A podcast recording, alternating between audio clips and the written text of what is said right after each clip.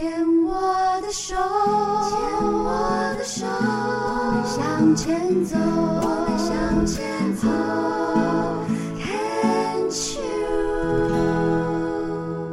看 Cheers 牵手之声，欢迎收听 Debbie 姚代伟为您主持的黛比的生命花园。大家好，又到了星期二的晚上了哦。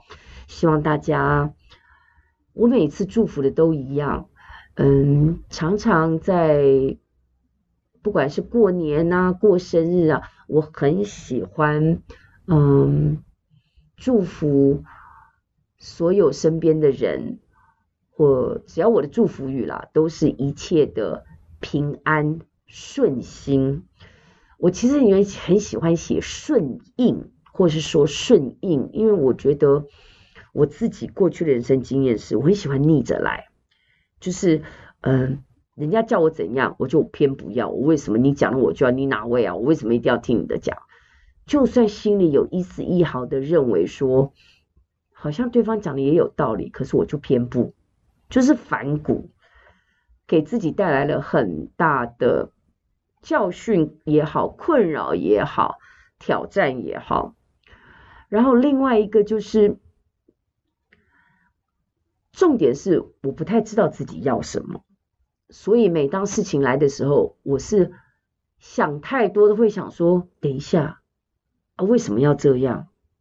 啊，这样的用意是什么？哎，一定要这样做吗？啊，做了以后会怎样？啊，如果不做会怎样？结果呢，只是因为要不要去做这件事情，我可以在原地想了三天三夜，然后还是没去做 这件事情。这是阿季亚我常常会干的事情，但是现在人生活到了，唉，可恶，黄历已经是五十八岁了，我很不想承认，我的内在就还是一个很爱探险、很好奇的好奇宝宝。黄历上已经说我是五十八岁了，人生经验也一点点累积了，我也还在学习当中，但是至少现在。比较能够知道自己的好恶，也累积了一套属于自己的价值观，所以在碰到很多要取舍的时候，我开始试着，也渐渐的可以眼睛一闭，好啦，就先去做，做不好，我随时可以停啊，啊，我不要，啊，就不要，因为还有别的啊，然后我不要了之后，突然又想，我还是可以再做呀。就发觉，哇哦，我的人生好像越来越自由，然后有很多的可能性。最重要的一句是，我现在知道，我永远可以有选择，我永远可以改变我的选择。我觉得这个才是最重要的，然后这才是我们活着的意义吧。可以不断的去尝试，在做中学，做中累积自己的生命经验，它就会变成我的人生。今天在拼闯爱房子的单元呢，为大家邀请到这位非常非常年轻的美眉，她一年前哦，是算我们的不但是年轻的美眉，还是一位学妹，因为。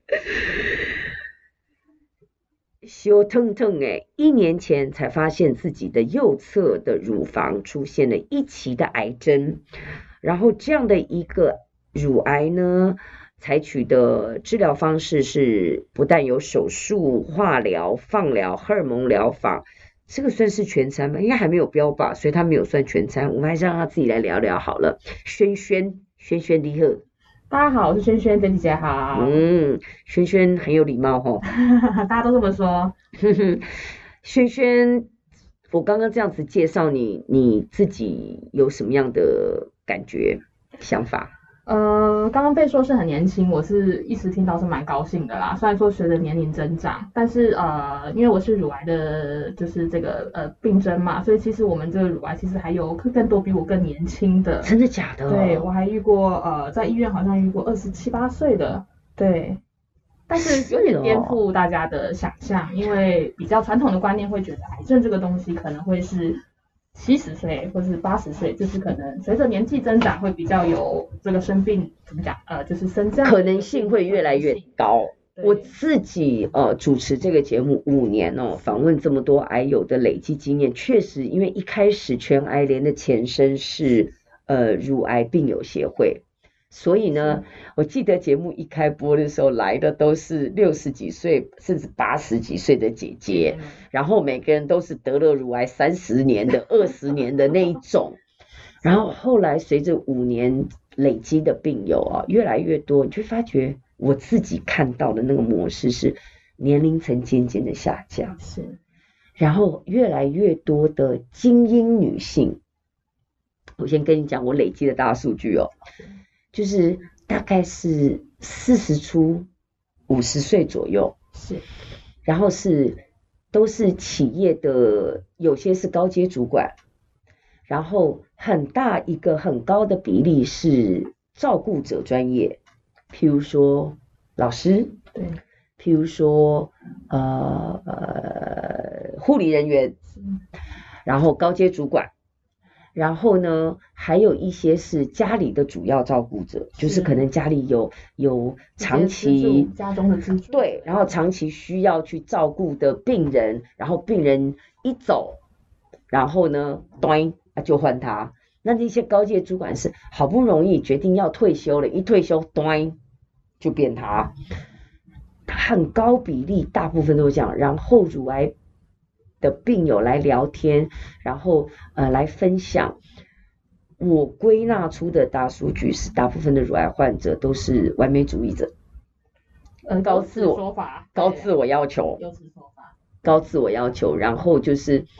会什么事情很容易都揽在自己的身上自己做，然后会觉得没关系没关系，你们都不要交给我，我来做，然后会很容易把别人的需求放在自己的前面的，有没有对号入座？我大概中了一个两个。其实我刚讲这么多，就是在讲说你怎么都，我也没看你在很点头如捣蒜，非常之冷静，我就只好一直讲一直讲，因为太多了数不完。所以你的个性也是这样吗？会比较会是呃，就像刚刚 Debbie 姐讲的一些呃，比如说呃，完美主义者或是之类的。我觉得在呃情绪上面，呃，当然是不是一定是这些原因，当然我没有办法一一去验证。但是我的个性是比较会有，就像呃完美主义啊，或者是心理呃情绪上面的，比如说在意别人的看法等等之类的。或者是呃，可能对自我要求比较高等等之类，都怎么办？都中奖。对，当然这个没有对错，没有对错，因为这也是自己的一个访问了这么多的乳癌的癌友的一个数据累积嘛。是。那好奇的是，那轩轩你的工作是？呃，我的工作是服务业，那我在呃饭店里面当前台人员，就是我们啊入住的时候帮你。办个入房吧，啊，就是那个柜台小姐这样，所以也是服务业，就是第一线的，然后服务客人的，对，最直接的，对，欸、最傲的傲客是什么样子啊？因为我觉得我你在讲的时候，我刚刚那样子的安静是我在想象那个工作压力，其实真的什么样的牛鬼蛇神都有哎，而且因为你是服务业，那。老子老娘花钱来住饭店，我就要要求该有他认为该有值得的服务，那个嘴脸就不会是好的，会是这样吗？在客人的，当然就是说客人也是百百种啊，那当然就是说在客人的立场，他们会觉得。有些人啊，问我花钱就老大。对，那我一百个要求，你至少要满足我一百零一个。我觉得特别是在台湾的一个消费的一个整体的文化氛围水准，在最近这二十几年的一个熏陶之下，我不认为这是一个我可以接受的一种单向的。因为我觉得你要做一个花钱是老大的消费者，你自己本身也要有一个消费者应该承担的责任跟基本的一个态度，因为我觉得是互相的。对呀，你不能只是单方面要求你来服务我，问题是你要看看你自己是什么样的德性，我再来服务你。你知道，那我我觉得是，我也是一个高要求的人，因为我但是我会相对的是要互相的，互相的一个。你要求这样的服务水准，你也有这样的水准让我来服务。但虽然说起来简单，那当然我也是这么希望我服务到客人是这样子，但通常都当然也有很好的客人，有一百分的客人，九十九分的客人，但。也是有一些比较，比如说意见比较多，或者是我们可能需要比较呃花一些心思要去另外处理的客人也是有。你做这样子的服务业，柜台就 front desk，对，前台的接待人员有多久的时间了？哦，大概二十几岁，我现在三十几岁嘛，二十几岁做了也差不多五年的时间了吧。所以你本身是就是念饭店管理专业的吗？呃，我念的是应用外语，那就是说，感觉。那时候会想要做这个工作，一方面是觉得，哎，外国人多嘛，那我可能可以也活用这一块。那服务业接触不同形形色色的人，我觉得也是也是训练自己吧。比如说训练一些呃，比如说说话的艺术啊，或者是说一些呃应对进退，或者是一些社交的一些手腕的练习。结果，结果就 练习到别的地方去，是不是？也有得到一些啦，就是说，哎，我得到一些，比如说一些经验的累积，当然是有的啦。嗯但是也是在这个五年中，哎、嗯，刚好去年就也就是哎也得到了一个很特别的一个奖励，很特别的一个奖这样子。对，嗯，我们这段先聊到这里哦。